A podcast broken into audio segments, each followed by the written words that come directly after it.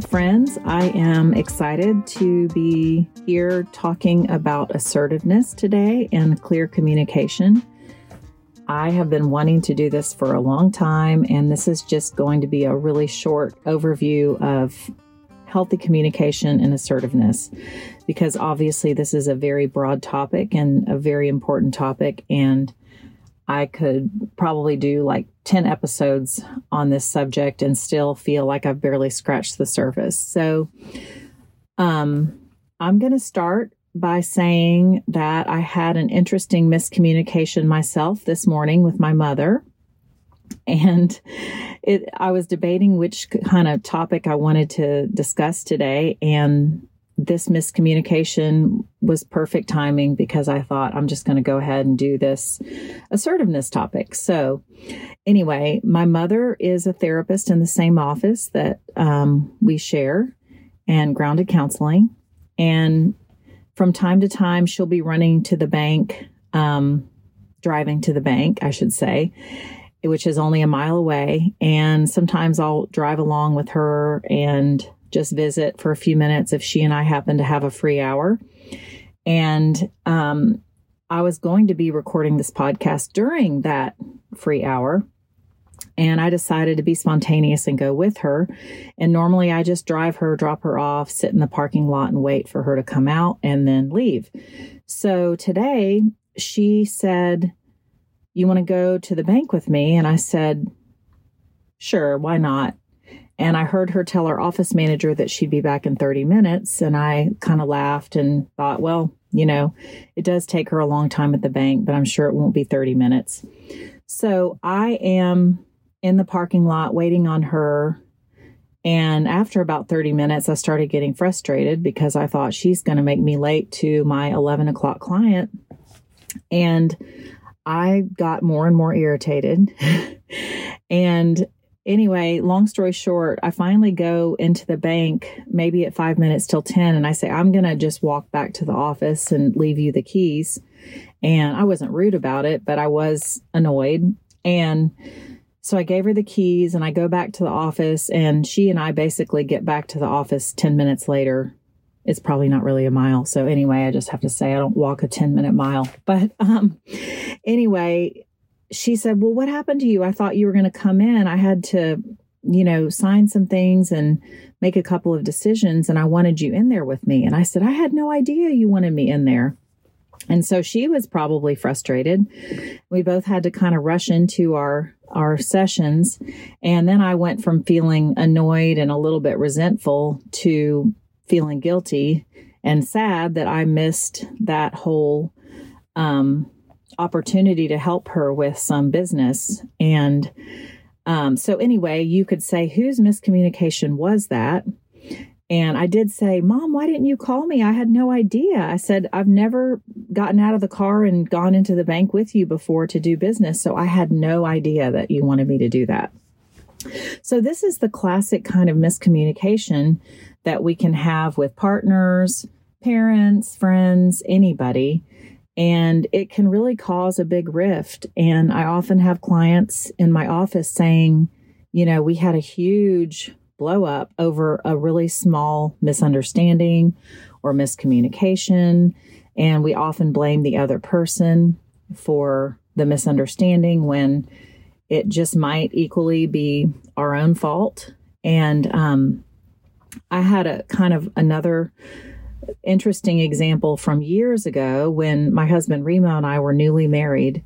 We had bought a house that needed to be totally renovated. So we were renting a house. And there was one day that he called and said, Okay, you know, maybe we're going to eat or something. And he said, Let's just meet at the house in 10 minutes. Well, I assumed we were meeting at the house we were renting he assumed we were meeting at the house that he was renovating. So we're both waiting and getting annoyed and frustrated. And we both felt like we were right because in our minds, we pictured the a certain house. And um, so then one of us called and we were like, Where are you? Like, I've been waiting forever. You're late. What's taking you so long? And both of us were just kind of like in, you know, not big attack mode, but sort of like blaming mode. and then we realized that it was just a natural miscommunication and it was on both sides. You know, neither of us asked for clarification or was specific and clear, but we felt like we were being clear. So I think that's what happened with my mother and I this morning. So I have this assertiveness scale that I made up. And if you've ever heard other podcast episodes, you probably know that I like to use a one to 10 scale a lot in my work with clients. And this one is a little bit different because it is a one to 10 scale, but the ideal goal is actually a five. So, what I do, and I would like to kind of define assertiveness, and I would encourage you to look it up if you're not exactly clear. Um, when I did look it up before in preparation for this podcast, I found a lot of really great definitions. And so, one of them that I got from the Veterans Affairs Health Care Group or something um, basically said that assertiveness is expressing um, your thoughts and feelings in an honest, appropriate, respectful, and direct way.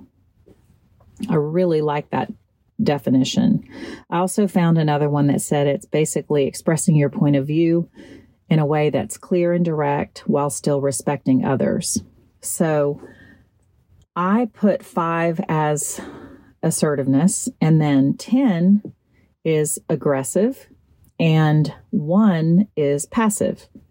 So anywhere around the five would be the goal. Again, life's never perfect, but no one's ever perfect. And it's frankly shocking to me how few people, I think, have really, really good, healthy, assertive communication. And myself included, I have to admit. I even tell my clients, I'm like, I'm giving you advice for your relationship that I don't always use myself. And, um, you know, it's kind of embarrassing to be a psychologist that's middle aged and I still, you know, lose self control and say things in a in a hurtful manner or a passive aggressive manner.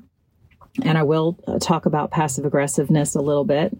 Um, so, one would be the passive, like holding everything in, internalizing things, letting things go, um, you know, just avoiding conflict, and it's not good. It's it's not healthy. A lot of people think that avoiding conflict is great, but it's not.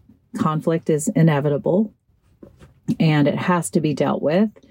And it's really not healthy for us as individuals to hold in our feelings and our needs and to not express what we feel and think and need. So, and it's definitely not healthy for our relationships to hold them in. So I know a lot of people that internalize things and let them go, and they're a bit of a doormat, and it's not good. So the 10 aggressive would be, you know, yelling, screaming, you know, really, you know, being mean and intentionally hurting people, using bad language, um, any kind of destructive damaging um, you know ways of communicating i think could be considered aggressive. So it's not physical aggression in this sense it's more verbal aggression. And again we need to remember that 93% of our communication is actually nonverbal.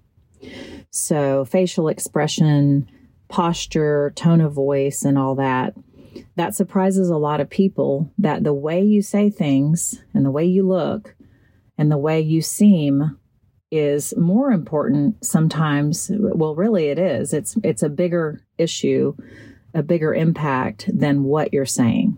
So um so assertiveness i have a really great chapter from a book that i love. Um, it's called the anxiety and phobia workbook by edmund bourne b-o-u-r-n-e and it, there are multiple editions of that book, but it has a really great article um, called On Assertiveness. And they have a personal bill of rights in this chapter, which you can find all over the internet. It's so good. And it reminds you of the rights that you have and those are the rights that you need to stand up for. So in this article or the chapter in that book, they say that there's kind of three components to assertiveness. One is asking for what you need. The next one is saying no to something you don't want. And the third aspect is expressing your feelings. So when you think about being clear, you know, it's about your thoughts, about your feelings, about your needs, about your boundaries, and just being honest and clear is kind. I don't know who made up that saying, but there is a saying that says being clear is kind, and I love that. I also like to sort of think of assertiveness as speaking the truth in love. So, um, you know, we are inevitably going to have differences of opinions and different needs and get our feelings hurt. And we've really got to speak up and be clear and ask for clarification. Um, you know, let people know we're listening. And I'll probably do a podcast soon on some of the healthy communication skills besides assertiveness. So, um, just briefly, passive aggressive behavior or communication is not really very easy to put on my spectrum or my scale that I shared with you. But really, it would be sort of like I call it underreacting and then overreacting. So, and I have to admit, this is one of my bad habits because I don't enjoy conflict. I do avoid conflict and then I let things build up. I hold them in, I ignore them, I don't tell people. And maybe like the 10th time or the 20th time they've done something that frustrates me or hurts my feelings, I might lash out or just be rude or maybe even be passive aggressive. Um, and so then I overreact. So the definition that I pulled up online um, for being, you know, what that means to be passive aggressive is indirectly expressing negative feelings instead of openly addressing them.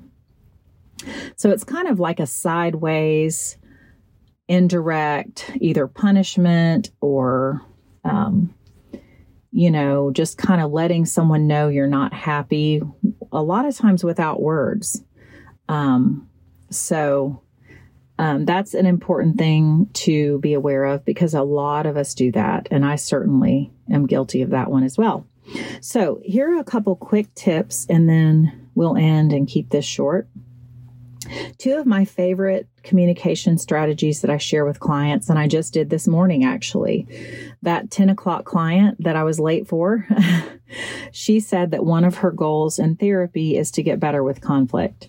So I talked to her about some of this and, you know, don't assume people can read your mind, be clear, give people the benefit of the doubt, don't jump to conclusions about what you know, they're saying. If you, you know, aren't sure, just say, what I feel like you're saying is this, or what I'm hearing you say is this. Is that accurate? Just kind of check in.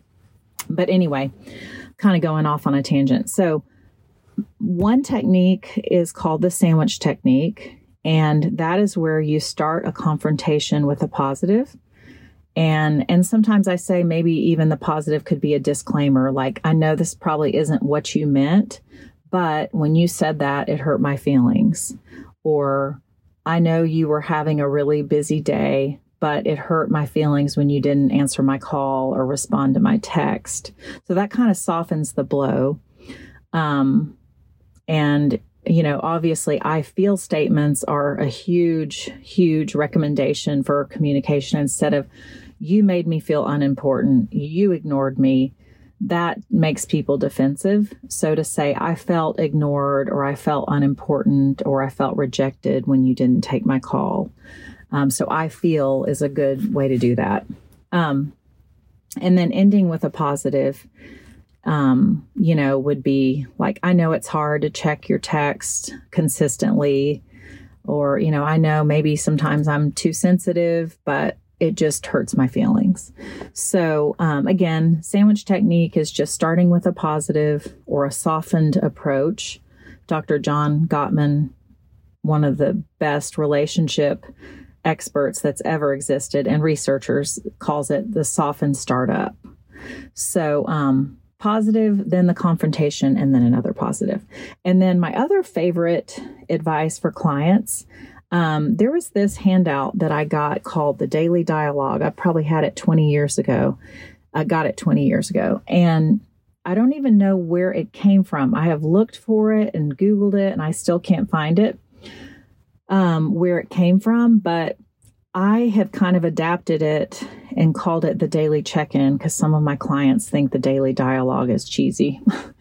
but um, basically, it encourages you to talk for five minutes every day. And I know that's not realistic for everyone, but just what was the most satisfying part of our relationship today and what was the least satisfying part of our relationship today. So, um, it just kind of keeps the lines of communication open and for those who are conflict avoidant, I think it can help them get over their phobia or their anxiety of, you know, confrontation and feedback. And then you also get some appreciation and some thanks for the things that you're doing well. Um, but then you're not ignoring the stuff that's causing a problem. So it, it definitely is a great preventative way to keep relationships from growing apart, which you probably can see that they often do, especially if big issues don't get addressed. So I know that was short and sweet, but I hope I taught you something you didn't know. And feel free to email me at neverperfectbeth at gmail.com or you can go to Instagram. Um, I'm going to try to do a better job of doing something on my Instagram page. um, but anyway, I'd love to hear from you. Thanks for listening.